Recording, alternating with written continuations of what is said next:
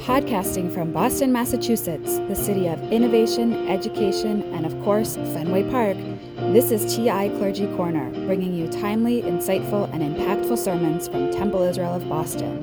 In this episode, we'll hear Rabbi Elaine Zecher's Shabbat Awakenings, a reflection as we make our way towards Shabbat as she shares her sermon delivered on Erev Rosh Hashanah. Tonight, I begin this Rosh Hashanah evening by asking you to think of a place where you have felt the beauty of nature.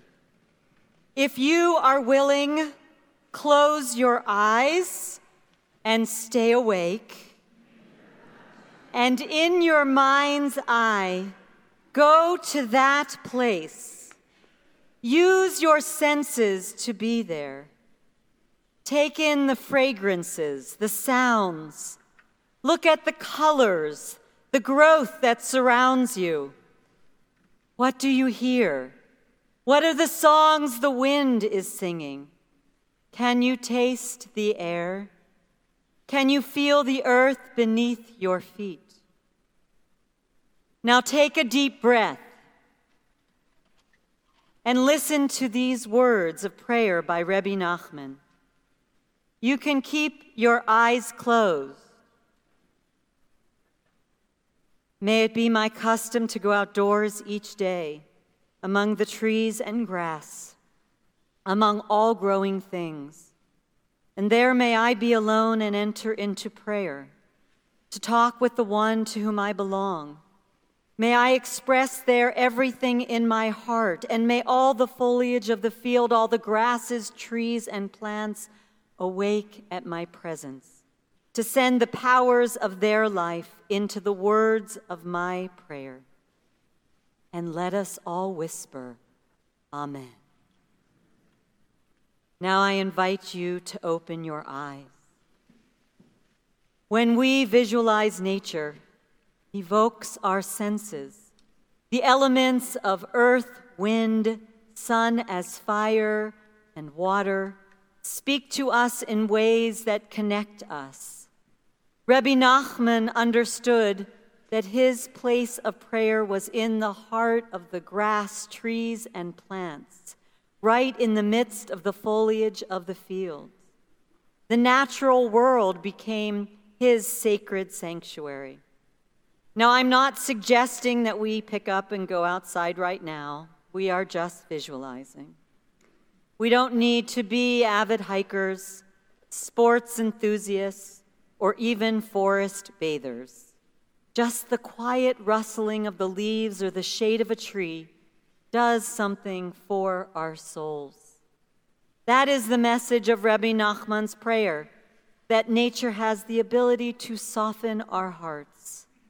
On this day of Rosh Hashanah, our tradition teaches us that the world came into being, Hayom Harat Olam, all of life and its natural beauty was created. I often wonder whether the Torah is an ode to the earth. From the beginning, the natural elements were present. Bereshit bara Elohim, God created the unformed and void filled earth with darkness and wind from the divine sweeping over the water, earth, wind, water, each taking shape over the course of days.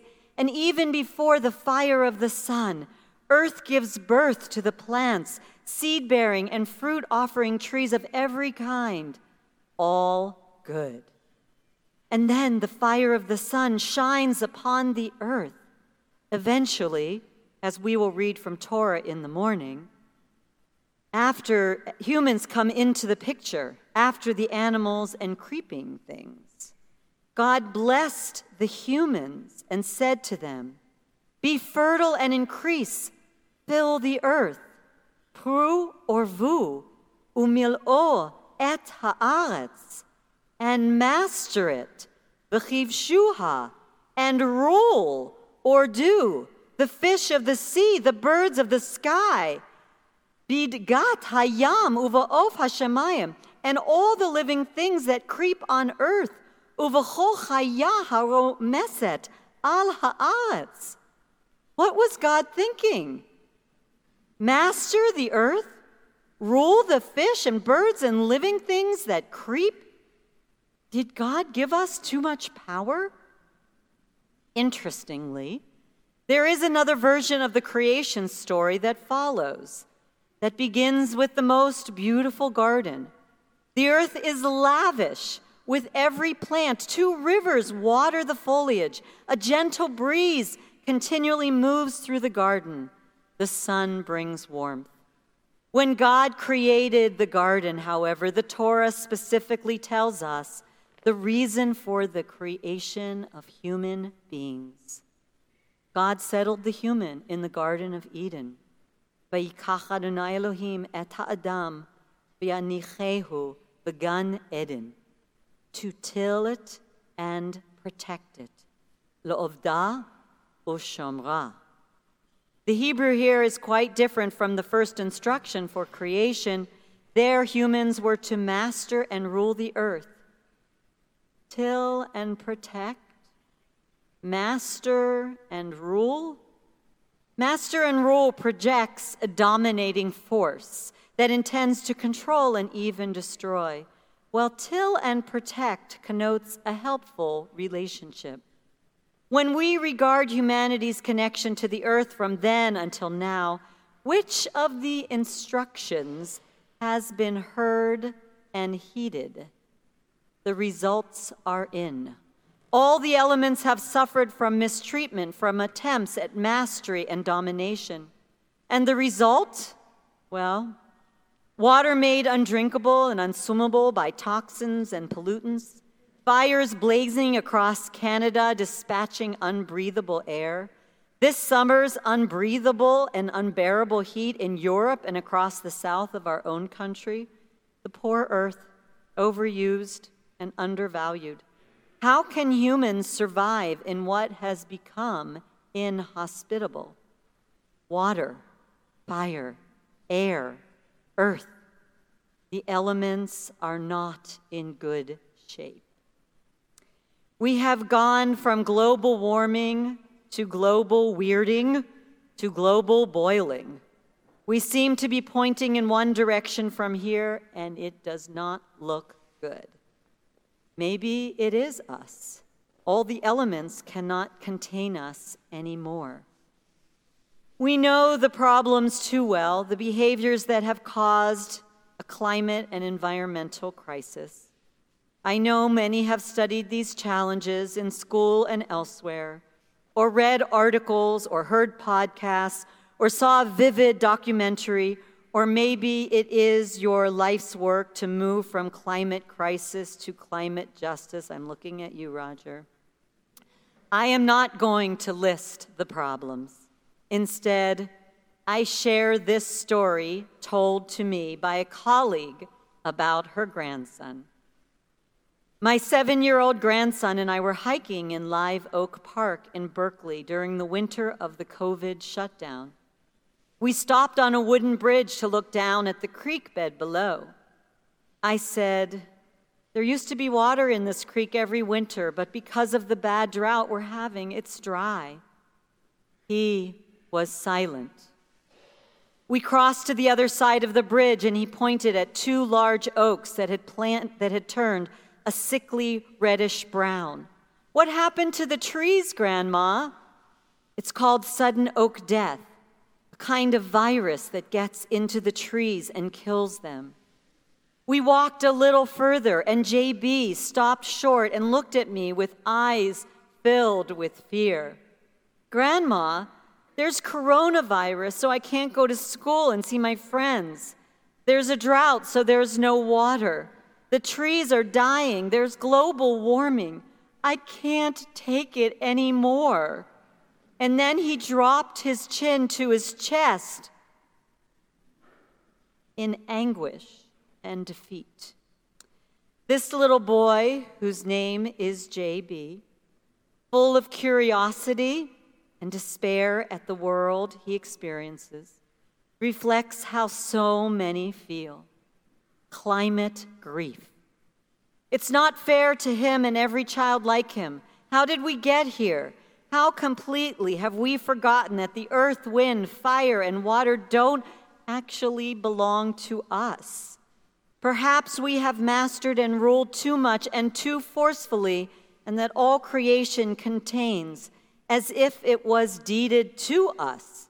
Why would we think we can own the earth? Yes, we can own homes and plant gardens, but we have forgotten that we return to the earth too. And while we are here, our work is to do as God instructed till and protect it, because it nurtures and protects us. Why wouldn't we want to work hard to save that which we love and brings us joy? When it comes to take caring to ta- of taking care of this earth bequeathed to us, we've imagined a future that will hold and solve the problems postponing for too long that the future has become right now. Remedies cannot be decades away. So, what can we do? What do we say to people like JB, to these children, to these kids who are sitting among us in the congregation with heads bowed in despair?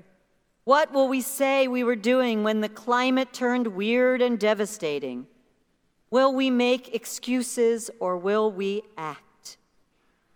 The earth, air, water, fire provide for us, and we have to work for it, to till and to tend it. It is not dropped in our lap.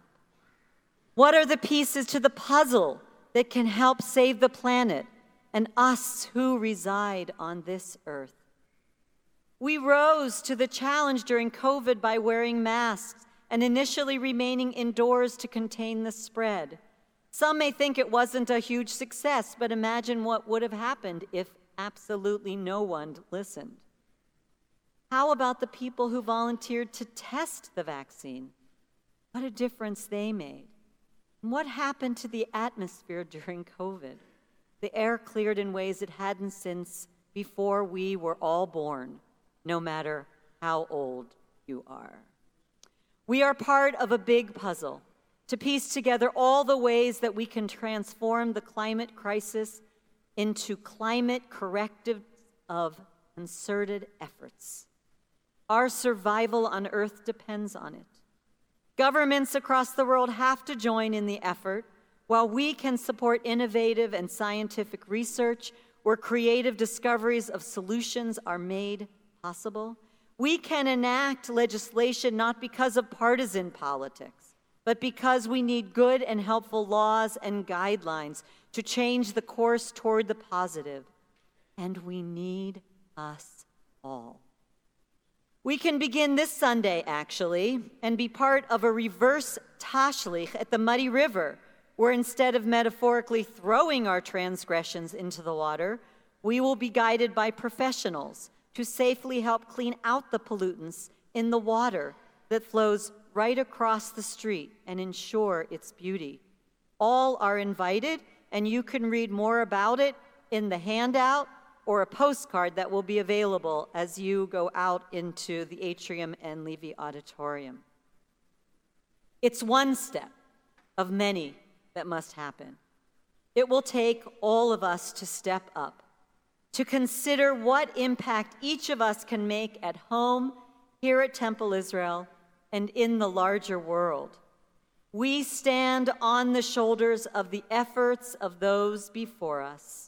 It is our turn. I believe in the power of human ingenuity and diligence. We can work together to show our appreciation and love for the natural world, and through our actions, show it is worth tilling, tending, and protecting. This day is Yom Truah, the day when the shofar summons us. Instead of closing our eyes, let us open them. Let us imagine a future filled with fresh air, basking in the warmth of the sun, where fires are contained, waters are clean, and their temperature appropriate and our beautiful earth is filled with healthy trees and dense foliage throughout the landscape. As Maya Angelou wrote, we need joy as we need air. We need love as we need water. We need each other as we need the earth we share. Climate change is climate transformation for us all. What kind of future do you imagine? How do you start now to begin to create delayed satisfaction rather than one full of dissatisfaction, despair, and disappointment? Our own survival on this earth depends on us. In the next prayer, we say, Aleinu, it is on us to be guardians of the earth as well as the other elements of nature, too. To be messengers of our Torah that teaches us to take care of the precious world created for us all to till and protect it. And to recognize that wherever we live, no matter who we are, our destiny is bound up with the fate of all humanity and this planet on which we can all thrive. With eyes open, we rise, pay attention, and awaken. It is on us and on us all. This has been a Temple Israel of Boston production. Join us next time for another episode of TI Clergy Corner.